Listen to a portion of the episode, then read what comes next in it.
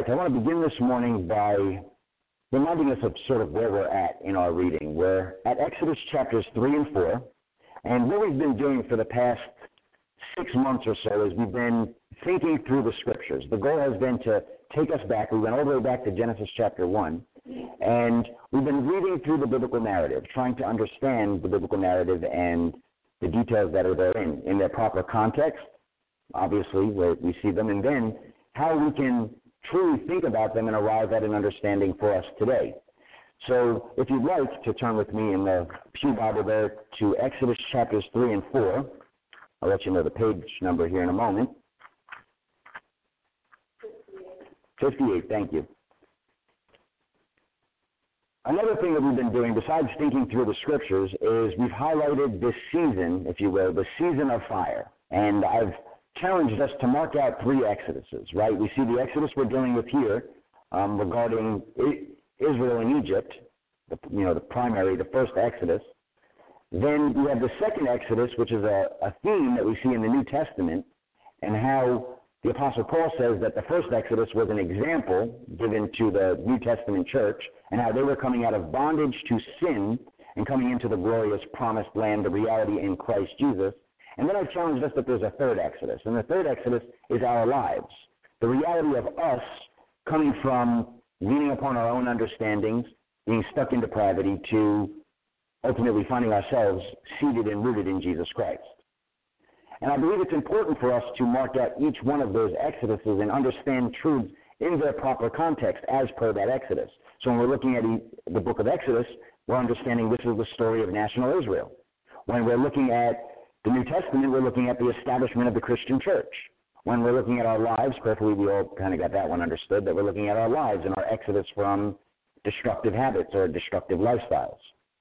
And I mean that in every way possible. Again, that leaning upon our own understanding in whatever way is a destructive lifestyle. Last week, or also before I get into last week, another thing about the season of fire is we've marked out a couple things. When we look at the term fire, right, we see quite a few synonyms found in Scripture. Love is compared to fire. We see that even in our contemporary culture. And then we have passion. The prophet Jeremiah says that he had the word of judgment, the judgment of Jerusalem.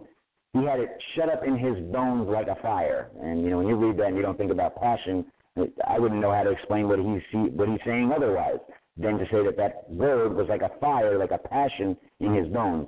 And then, of course, judgment. We see the fire coming down from heaven all throughout Scripture, symbolizing the judgment of God. And another thing I have marked out lately is two things. Is knowledge. Knowledge is like fire, as it spreads, it grows. You see that being synonymous with fire. And also purification, right? Purification, judgment, perfectly knowledge, judgment.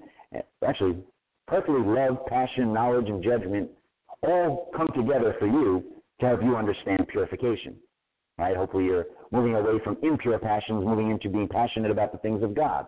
You're moving away from love of self, a carnalistic love, you're moving into a greater love of the things of God, becoming passionate, less passionate about carnal things, more passionate about the things of God, and so on and so forth, right? Purified from the things of the flesh to the things of the spirit.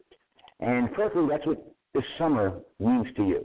That's what I've marked out in my life, and that's what I'm challenging us to, when we say the season of fire, to mark out from June to September, and to say not only to understand the story of the Exodus, the biblical story, but also to understand how that applies in the book of Revelation, which we're going to be getting into in a couple of weeks.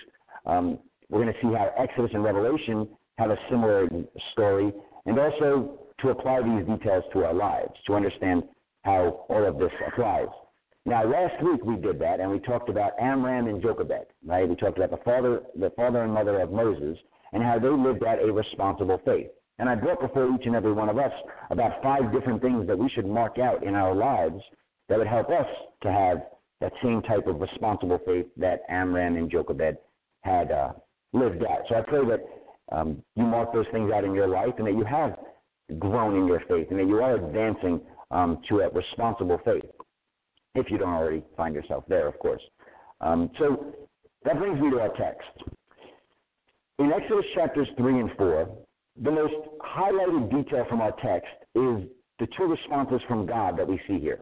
Obviously, we see Moses in Exodus chapter 3, verses 1 through 11, we see that God appears to Moses.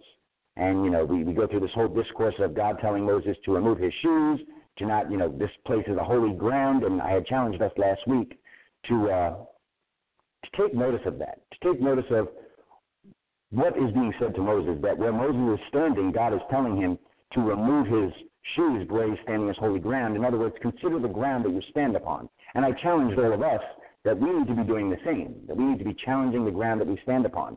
How holy is the ground that you stand upon? If Christ is with us, we should be saying that at every moment. And therefore, what does that presence of God require of us in every moment, in every step? Consider where you stand in Christ. Examine yourself is the New Testament way of saying that. And I believe that what we see here in Exodus chapters 3 through 4, Moses' response and the Pharaoh's response, which we see in Exodus chapter 4, verse 21, we see the Pharaoh was hardened against the truth of God, right? God hardened his heart. I believe that everybody in this room is probably on the same page as me that we want to respond like Moses, right? Because then the next thing we see is Moses ends up being humbled. He says, you know, he has an attitude of, why would this God appear to me? And now he's going to appear to me and he's going to send me. Who am I?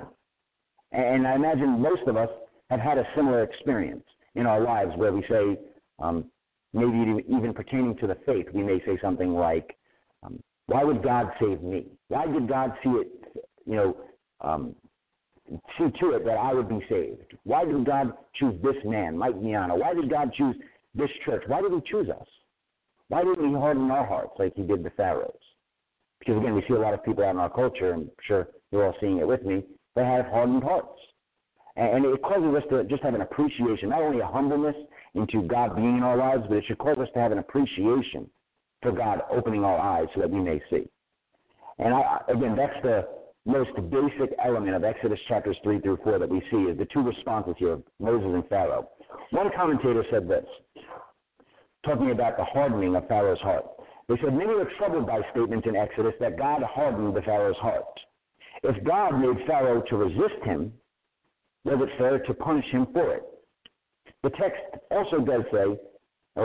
does say God hardened Pharaoh's heart. There's no getting around that. That's Exodus chapter 4, verse 21, Exodus chapter 7, verse 3, Exodus chapter 14, verse 4. God hardened the Pharaoh's heart. However, when you go to Exodus chapter 8, verse 32, or you go to Exodus chapter 9, verse 34 through 35, it says that the Pharaoh hardened his heart. So to just give one or the other, and I'm imagining many of you know the intricacies of that conversation there, again, what we should do, we should not leave that conversation saying, oh, Pharaoh had nothing to do with it, or that God had nothing to do with it, or that God followed Pharaoh's decisions, or anything of that sort. Perfectly yours, convinced as I am, that the sovereignty of God must precede any move of God. So therefore, God already knew that the Pharaoh would harden his heart, and therefore God hardened his heart and favored that stubbornness in the Pharaoh's heart. However, I believe that God's hardening came prior to the Pharaoh's hardening of his own heart. And again, always putting the sovereignty of God before the decision of man. I made that point recently to somebody. I said, I don't know that I'm comfortable saying that I make decisions before God has knowledge of them or before God has made a decisive act. I'm not comfortable with that. That's the sign in the front of our church that says Sovereign Grace Church. That's pretty much that point there. We are a Sovereign Grace Church. We understand that God's sovereign grace precedes any decision that any of us have ever made. So I would venture to say that these two responses, Moses and the Pharaoh, sum up the responses of all men. We are either humbled by his presence or we are hardened against it. The how and whys can get a bit complicated. The calling of Moses. Why did God choose Moses? What was it about Moses? Was it something about Moses? The hardening of Pharaoh. However, what is clear is what response we want to take. Prayerfully, you all know that story and you say, I want to respond like Moses, because we ultimately know how the story plays out. I know, anybody in the room want to harden their heart against God? You can deal with that right now. We'll cast the demons out, and we'll fix it, right? All right, so I'm glad that we're all in agreement there. So now I want to move us into a little bit more in-depth of a topic now. So what does this say to us? We're all in agreement. We want to respond like Moses. We want to be humbled by the presence of God. We want to respond saying, God, who am I that you choose me? Here we are, Christ's church. So the next point I want to bring us into, which is actually the title of this morning's sermon, Responding to God as the Body of the Greater Moses. Now, if you're not understanding what I mean by the Greater Moses, I just want to use a text, Hebrews chapter 3, verses 1 through 6, and I'll read that to you. Again, Hebrews being a letter written to Jewish Christians to help them understand how these New Testament details, Jesus being the New Exodus, Jesus being the greater Moses. This letter is explaining that to Christians that would have been confused in that regard. So here in Hebrews chapter 3, verses 1 through 6, it says, Therefore, holy brethren, partakers of the heavenly calling, consider Jesus, the apostle and high priest of our confession, He was faithful to him who appointed him, as Moses also was in all of his house. For he has been counted worthy of much more glory than Moses, by just so much as the builder of the house has more honor than the house. For every house is built by someone, but the builder of all things is God. Now Moses was faithful in all of his house as a servant, for a testimony of those things which were to be spoken later. But Christ was faithful as a son over his house, whose house we are, if we hold fast to our confidence and the boast of our hope firm until the end. So I'm making the case this morning, and I'm going to attach that to Ephesians 4:4, which says there's one faith, one hope, one baptism. You see, the hope and the house are connected here. And I'm also going to make the case that this house of the Lord, is the body of Christ, is the body of the greater Moses, being Jesus Christ. And I want to challenge us, and we should all know that. We're already in agreement there. I don't have to worry about anybody throwing anything at me yet. And we should all be in agreement that this is the body of the greater Moses. It's when we get into our responsibility that I might have to do some ducking and covering. So we'll see as we get there. The question I want to impress upon us this morning is, now that we know how we responded to God's grace and his salvation, how are we to respond? And I believe it's going to be before us as we look through these details in Exodus chapters 3 through 4 this morning. How are we, the body of Christ, to respond, the body of the greater Moses, to respond to all that we see in the world? What is our goal? What are we supposed to be pressing on toward? And I believe that to be important as we look toward our semi-annual meeting. I do also want to say, I didn't say this before, everybody here is allowed to attend our semi-annual meeting. I hope everybody knows that. Attendees, members, everybody can be in attendance. The only difference is who votes and all that good stuff. But please, if you'd like to know more about the direction of our church, you'd like to know about our leadership, especially as I impress upon you our responsibilities this morning and how we should be responding, I imagine maybe some of you will be curious and say, I want to attend that semi-annual meeting to see the direction of this greater body of Moses. So let's move into some of this stuff here. We see in Exodus chapter 4, verses 1 through 9, that Moses is given miraculous power to authenticate him as the messenger of God. And I happen to believe that the gospel is our miraculous power. I believe that in the first century, Christ and his apostles had miracles follow them to establish the gospel. And to the detriment of the church, it seems today many people want to pretend that we're still living in that time, that we need, that where the miracles needed to follow the work of, and I'm talking about the New Testament miracles, they needed to follow the work of the gospel being preached. Obviously, I don't believe that we're living in that time. I believe that all the miraculous power is now contained within the gospel. The gospel, when you see a sinner come to the knowledge of God, that's the New Testament, that's the miracle that we're looking for. Those are the miracles that follow us. So, I don't believe that we're supposed to be so obsessed with let's walk around and heal people, let's walk around and raise the dead, because I believe all of that was done to establish the gospel of Jesus Christ. Once the gospel is established, with one of the greatest miracles of all, God's judgment being shown in that generation, once all of that was established, the gospel is now the means of miracles. When we preach the gospel and we see people come to understand what we're saying, that's spiritual wisdom. It says in 1 Corinthians 2, right? Preaching spiritual words with spiritual wisdom, comparing spiritual things with spiritual things. When we do that and we see people, that makes sense to somebody, that's a miracle. That's the miracles that follow the saints today as we proclaim the gospel of Jesus Christ. So please, continue to press on with the gospel, amen? And I bring that up because I'm going to mark out here some of the things that followed Moses. Moses had some things that are miraculous things that I believe if we understand how they applied to him, and we don't necessarily just rip them out and say, it has to look exactly like that for us today, but we understand the realities of the miracles that were given to Moses, and we properly assess them, I believe that we can gain clarity as to what they mean for us today. And I'm going to show us that. So I wrote in my notes here the prophetic plan, and I believe it's important when we pick up our Bible to say, this is a big book, right? I'm sure I have everybody in agreement there. This one maybe not so much. There's some bigger Bibles around. This is a big book. There's a large story in this book, and it's stories within stories of different details. And I say that because we are not at liberty to just jump into any of the details and just kind of say, this is where we're at.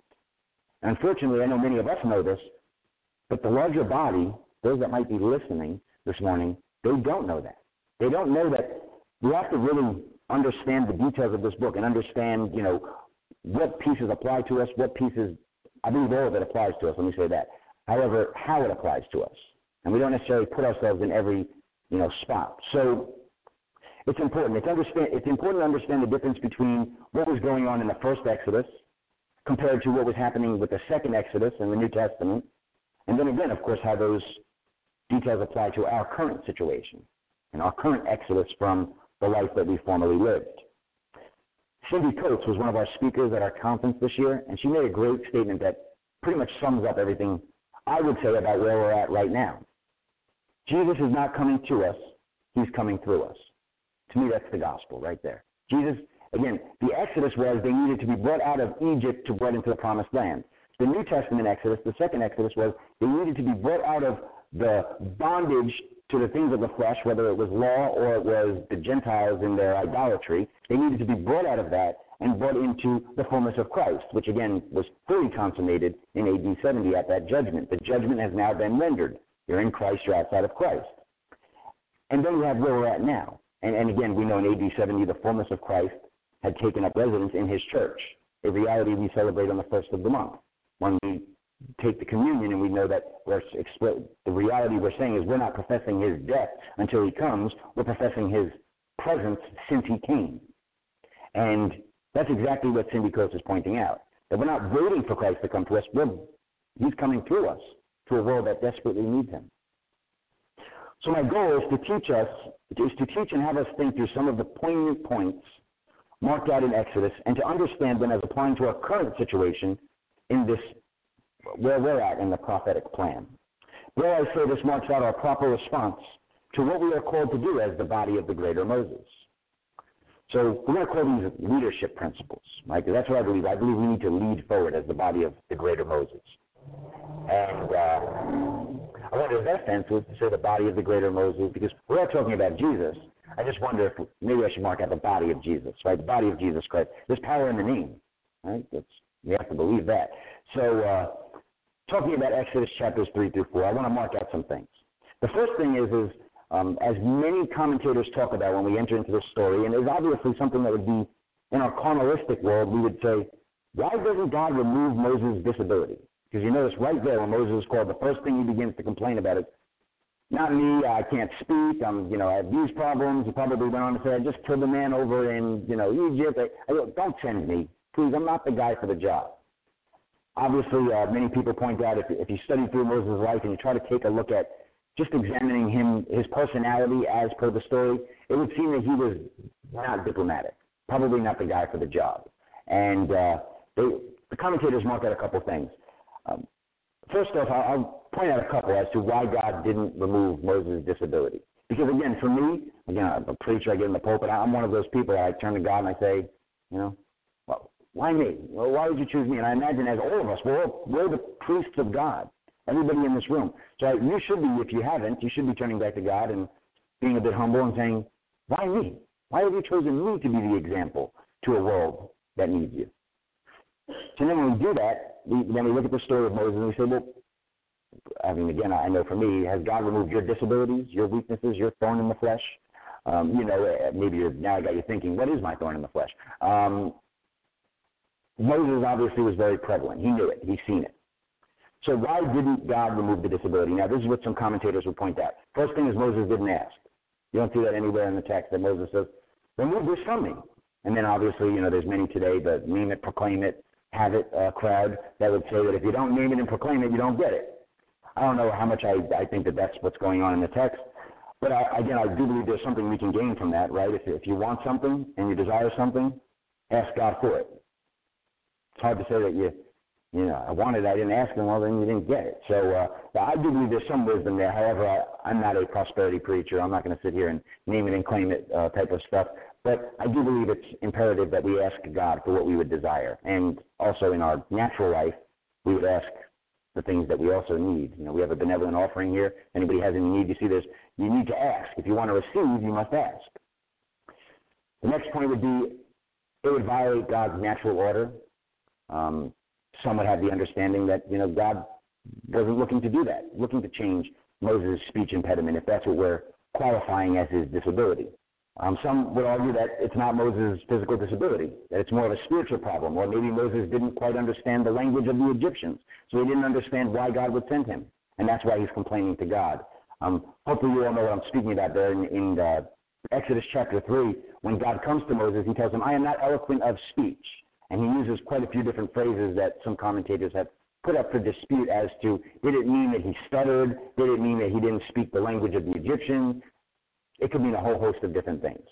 Another example of why this story, why God doesn't heal Moses' disability or remove the disability, is that God wanted to include Aaron. Because if you remember the story, what happens is Moses says, listen, I'm not really good at speaking. You know, I'm not the man for the job. And obviously, like, looking at his brother, you'd imagine looking over there at Aaron and saying his cousin. And Aaron, Moses' cousin? Am I getting the story mixed up? Was it his brother or his cousin? Oh, actually, I'm glad that you said that, because in the Hebrew word there for brother can also kind of be twisted to mean cousin. So thank you for pointing that out. Either way, so Aaron and Moses, they set up a prototype. The reason why God would not fix Moses and just send Moses is because Aaron and Moses together make a prototype for effective leadership. You see, Aaron comes off as a priest. He comes off as a more diplomatic, whereas Moses is not very diplomatic. And actually, to kind of give us a proof text as to Moses not being diplomatic, I would point out, look at what happened when he went to talk to his brothers about them fighting with each other. It was rather a quick incident. You know, it just happened very quickly. You don't see a lot of diplomacy in that conversation there. Also, one that hits close to home, and I believe speaks to each and every one of us, is that God did not remove whatever disability Moses was dealing with, because God wanted Moses to know that perfection is not a prerequisite for accomplishment. I don't have to fix all your wrongs to get you to accomplish my tasks. As the popular saying in our culture goes, God does not call the qualified. He qualifies the called. So, again, I believe there's some things that we can all take from that, that we can understand that, you know, we don't need to be perfect. You know, we don't need to be perfect as we go out to be the body of the greater Moses, as we go about bringing healing of the nation. And, you know, that's unfortunately, that's a carnal thing in our society. I know many people say, oh, the church is going to heal the nations. They can't even fix themselves. Well, no, it's an imperfect body. You get that, the perfect body full of imperfect members. Probably the right way to say that. So, again, that's one of the major things that we can get from God calling Moses. I believe this kind of speaks to us. Now, another thing we see here in Exodus chapters 3 through 4 is Moses lists 5 excuses, I have written in my note, 5 lame excuses, as to why he cannot fulfill God's call. And one of the things one commentator had pointed out about this is that we can sometimes carry humility a bit too far. It doesn't seem that he's doing that here. We get it, Moses. You're not eloquent. You're probably not the right man for the job, but God has called you. Moses still puts up the fight. You see, whereas there comes a point where you have to say, okay, you know what, God, I get it. You're gonna be my strength. You're gonna go before me. I don't have to fix it all up and be perfect and, you know, sit there. There's far too many. I would say this. There's far too many people that can be used by God right now in their flaws and disabilities that are not doing so because they believe that God needs to fix something about them or needs to do something about them, and that's not the case at all. It's not the case. So their humility goes a bit too far, and they begin to say, well, God wouldn't want to use me. God, don't do that. One thing we can mark out from this is don't do that. That's not the way that this works. I'm going to show you. So Moses' first thing here in Exodus chapter 3, verse 11 says, But Moses said to God, Who am I that I should go to Pharaoh and that I should bring the sons of Israel out of Egypt? So basically, Moses sees no ability in and of himself. And prayerfully, you all know the New Testament text that I'm going to turn to that's going to point out the response to that. Philippians chapter 4, verse 13. I'm not going to turn to it. I'm just going to tell you what it is. Philippians 4:13, it talks about I can do all things through Christ who strengthens me. So again, what Moses needed to do here was realize, no, it's not your ability. That's right. You don't have the ability to do this, just as we, the church today, do not have the ability to heal the world. I don't believe anybody in this room, in and of ourselves, has any ability, maybe some, maybe a little bit, but we don't have the ability to heal the world. And we know that we don't do this by our ability, thank God. We do this by the strengthening of Christ who works through us. The next thing is in Exodus chapter 3, verse 13, then said Moses to God, behold, I am going to the sons of Israel, and I will say to them, the God of your fathers has sent me to you. Now they may say to me, what is his name? What shall I say to them? So now Moses comes up with, I don't know what to tell them. I have no message. What do I do? And perfectly everybody in this room is convinced we do have a message. Right? We know the message. Moses was equipped with a message. I am has sent you. And we're equipped with a message. I am has sent us. In 1 Corinthians chapter 15, verses 3 through 4, we read about, or actually 1 through 4, we read about the gospel that we are sent with, the gospel according to the scriptures that we have been sent with, the gospel that was established by the resurrection of Jesus Christ, the gospel the apostles preached. That's our gospel. The book of Jude tells us to defend the faith as it was delivered to the apostles. That's our message. Revelation chapter 22, verse 2 talks about the fruit of the tree. Perfectly, we all understand that we are a tree that has grown up for the Lord. It says the fruit of the tree will be used for the healing of the nations. We sure do have a message. So we can't say that. We can't say to God, we don't know what to say. I don't know what to tell these people. It might be hard. I promise you this. Telling the world about the healing of the nations is just as hard as, yes, just as hard thinking about it. But, yeah, I'm going to say it. It's just as hard as Moses going to tell the Pharaoh about the things of God, about God setting them free. The next thing you see in Exodus chapter 4, verse 1, then said Moses, what if they will not believe me or listen to what I say? For they may say the Lord has not appeared to you. So obviously this is a challenge of authority. They don't believe I'm the guy that has the message. I have no authority. In Matthew chapter 28, verses 18 through 20, we read that Great Commission there. And while I believe that the Great Commission was fulfilled in the first century, I believe the gospel was preached to the ends of the world. I believe that today we're continuing that work. And I believe that we have that same authority that was given to the apostles in the first century. I believe we operate by that same authority, the authority of the Father, the Son, and the Holy Spirit. Exodus chapter 4, verse 10, Moses says, please, Lord, I have never been eloquent, neither recently nor in times past, nor since you have spoken to your servant, for I am now slow of speech and slow of tongue. That's what I was talking about there. There seems to be some division as to what those phrases mean between different commentators and scholars. Either way, I'll take you to another Philippians text. Philippians chapter 2, verse 13.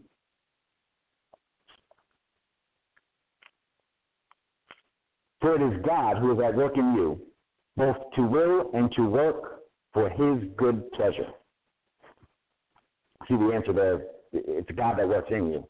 Don't worry about it. It's not about whether you can speak well or any of that. And obviously we see again and again the Apostle Paul in his writings, he remarks that this is not by eloquence. The power of God is not made known by men with beautiful words. It's made known by the power of God.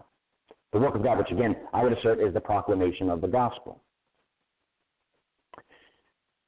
And then the last thing here, the fifth thing I have marked out, Exodus chapter 4, verse 13.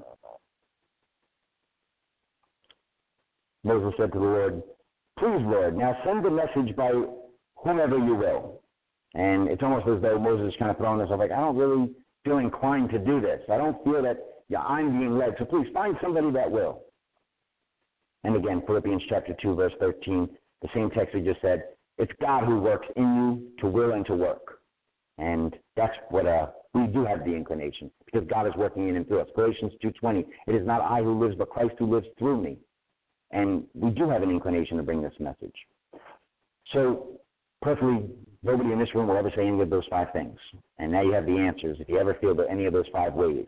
So now I want to move into talking about the three different things that Moses is commanded in Exodus chapter 4, to take with him on this journey to go to the Pharaoh. The first thing is the shepherd's rod.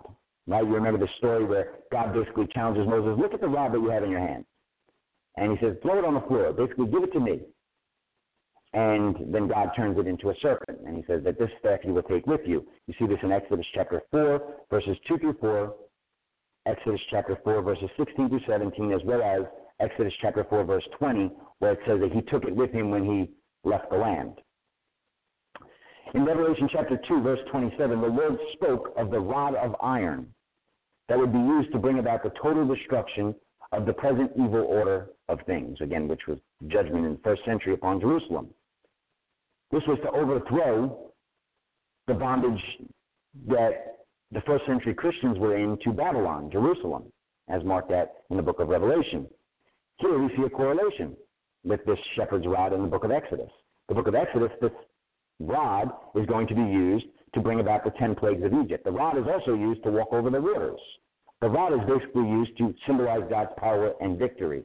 And prayerfully, each and every one of us are convinced that we have God's power and victory with us in the name of Jesus Christ. That is our rod. Our rod is the name of Jesus Christ. God does as he says, show me your hand. Moses shows him his hand, and he allows his hand to become leprous. And then God heals it. Now you see this in Exodus 4, 6 through 8. And, of course, this highlights God's healing power. So not only is God's power and victory going to go with him as he holds this staff, this rod, God's healing power is going to go with him. And he exemplifies that by healing Moses' hand. Some would argue that this is also a demonstration of Israel being in an afflicted state and needing to be healed, which Moses is going to bring forth. God's healing word is brought through the knowledge that the manifold wisdom of God that is made known by the greater body of Moses. So you see, we have his rod, we have his victory in the name, and we have his healing power, which is contained within us, proclaiming the gospel, making known the manifold wisdom of God. And then the last thing, in Exodus chapter 4, verse 9, God tells Moses that the last thing he will give him is when they do not listen to him, he will take the water out of the Nile, and he will pour it onto the land, and it will turn into blood. So what is this supposed to mean? And ultimately, this shows God's power and sovereignty in the message that is being proclaimed. We might simply say it's his revealed judgment. You proclaim the message, they don't listen, you take the water, you dump it on the land, and you say, okay, well, the message has been made known, your blood is on your own hands. And ultimately, we know we're going to get into that rather crazy story of all the plagues and how that correlates also with the book of Revelation in the next couple of weeks. So my point would be this. Like Moses took all these things, he had those 5 things to say, and we can see how they're reversed by understanding the truth of the New Testament, by understanding our life in Christ. But he also was given these 3 miraculous things to take with him to Egypt. And I believe that when we properly understand those things as to our place in the prophetic plan, we can understand that we take those things with us too as we enter into an Egypt of sorts. So we must properly hold those things in our hands. We must properly assess them. Now, I want to finalize by just talking about neglect in the leadership role. There's something that happens here. It's only 3 or 4 verses in Exodus chapter 4, verses 24 through 26, and I want to read it to you. Now, it came about at the lodging place on the way. Now, remember, God has commissioned Moses. He gave him all this stuff, and he said, all right, go to Egypt and tell the Pharaoh. Moses is leaving the land of Midian to go to Egypt. They're lodging on the way. The Lord met him and sought to put him to death. Then Zipporah took a flint and cut off her son's foreskin and threw it at Moses' feet. You are indeed a bridegroom of blood to me. So he let him alone, and at that time she said, you are a bridegroom of blood because of the circumcision. So what is going on here? Nothing like being commissioned for a mission, and you're halfway there, not even halfway there, and all of a sudden God's already ready to kill you. Why? What did Moses do wrong? What's the story about? Obviously, this is the highlight. The thing that's being highlighted here is that Moses did not circumcise his son Gershom. And I love what the Wycliffe Bible Commentary said about this. As I read quite a few different theories about what these 3 passages here mean, I thought the Wycliffe Bible Commentary gave us the most challenge and seemed to be most in line with what the text is saying. It says this. This passage, which is diminished by many modern commentators as a curious relic of folklore and superstition, is in fact an illustration of a spiritual law that runs throughout Scripture and history. He who would proclaim God's will to others must himself be obedient to the express will of God in his own life. The sign of circumcision decreed by God in Genesis chapter 17, verses 9 through 14, had been neglected by Moses until God forcibly reminded him of the obligation. And that should cause us a little bit of challenge there to look and say, well, God would go to the extent. If God commanded something and you don't properly take care of the things you're supposed to take care of, God will go to the very extent of bringing you to your death to show you that you need to be responsible for your work. That maybe is the reason why the Apostle Paul in the New Testament said things such as, with fear and trembling, I work out my salvation. Because he understood the details of how God requires us to walk worthy of our call. How often in the New Testament do we see that challenge, that we are to walk worthy of the calling that we have been called by? God wants Moses to recognize that communal leadership cannot be used as an abdication of personal responsibility. Leadership must be marked by the highest level of personal conduct. To whom much is given, much is required. And here again, the greater body of Moses, the body of Christ, we have been given a lot. We have been given, as per the writings of Peter, we have been given everything pertaining to life and godliness. So how much is required of us? When we look out at this world and we think about all these things, we are sent. We have no excuse. My goal this morning was to show you Moses thought he had excuses. The excuses are all taken away. No excuse. So we must respond, and we must be a people that actually do carry our message, that do feel inclined, that, looking at those 5 things I marked out there, I did mark them out, right? We do have ability. We do have a message. We do have authority. We do have eloquence, because it is not through us, but it is by Christ who works in and through us. And we do have inclination. We better. So that's our responding to God as the greater body of Moses. And just to say something real quickly, if anybody's interested in the bridegroom of blood concept there that's being marked out, ultimately it's talking about the need for circumcision. Zipporah wasn't of Israel. Zipporah understood that Moses, by way of circumcision, would have made her of covenant. That was the point there, that Moses is the man that will bring about the covenant, because covenant is made known through circumcision. So there's some interesting details there. I'd love to send you an article. Dr. Michael Heiser, actually. I don't find myself in agreement with him a lot. However, he does have a great article on the bridegroom of bread, and I'd love to send you that link if you're interested. And now I just want to close with some sending remarks. The next 2 weeks, if you're taking notes, I'm going to share with you the next 2 weeks of reading that you should be preparing for as we're going to be going through our sermons here. Next week, you should read Exodus 4, 27 through chapter 6, verse 30. It's only 2 chapters. And some resources I'm going to be bringing about this week to help edifying your study as we go through the season of fire is Clarity and Revelation, as I mentioned earlier, and, of course, It's Time for Change conference that I'll be speaking at on June 30th. And then the following week, you want to be reading Exodus chapters 7 through 14. Yes, 7 chapters this time.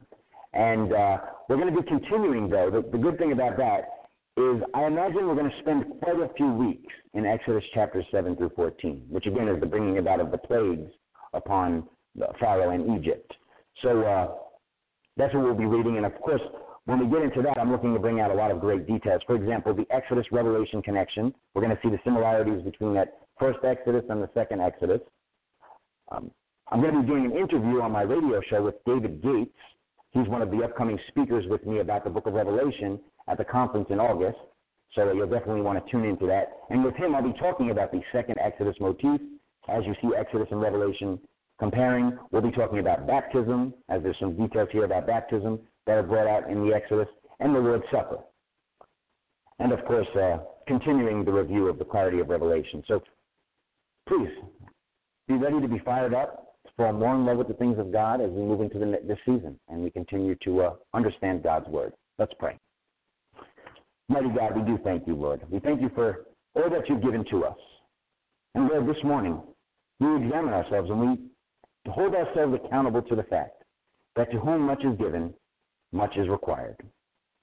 Lord, we know you are at work in this world, and we know that much of your work involves us, your body. This morning, Lord, as we went through all of these details, and we highlighted Moses' journey to become the one who would lead his people out of bondage in Egypt, Lord. We ask that you empower us to understand how that applies to the gospel and how we are healing the world, healing the nations, Lord, by way of your miraculous gospel. Thank you, Lord. In Jesus' mighty name we pray. Amen.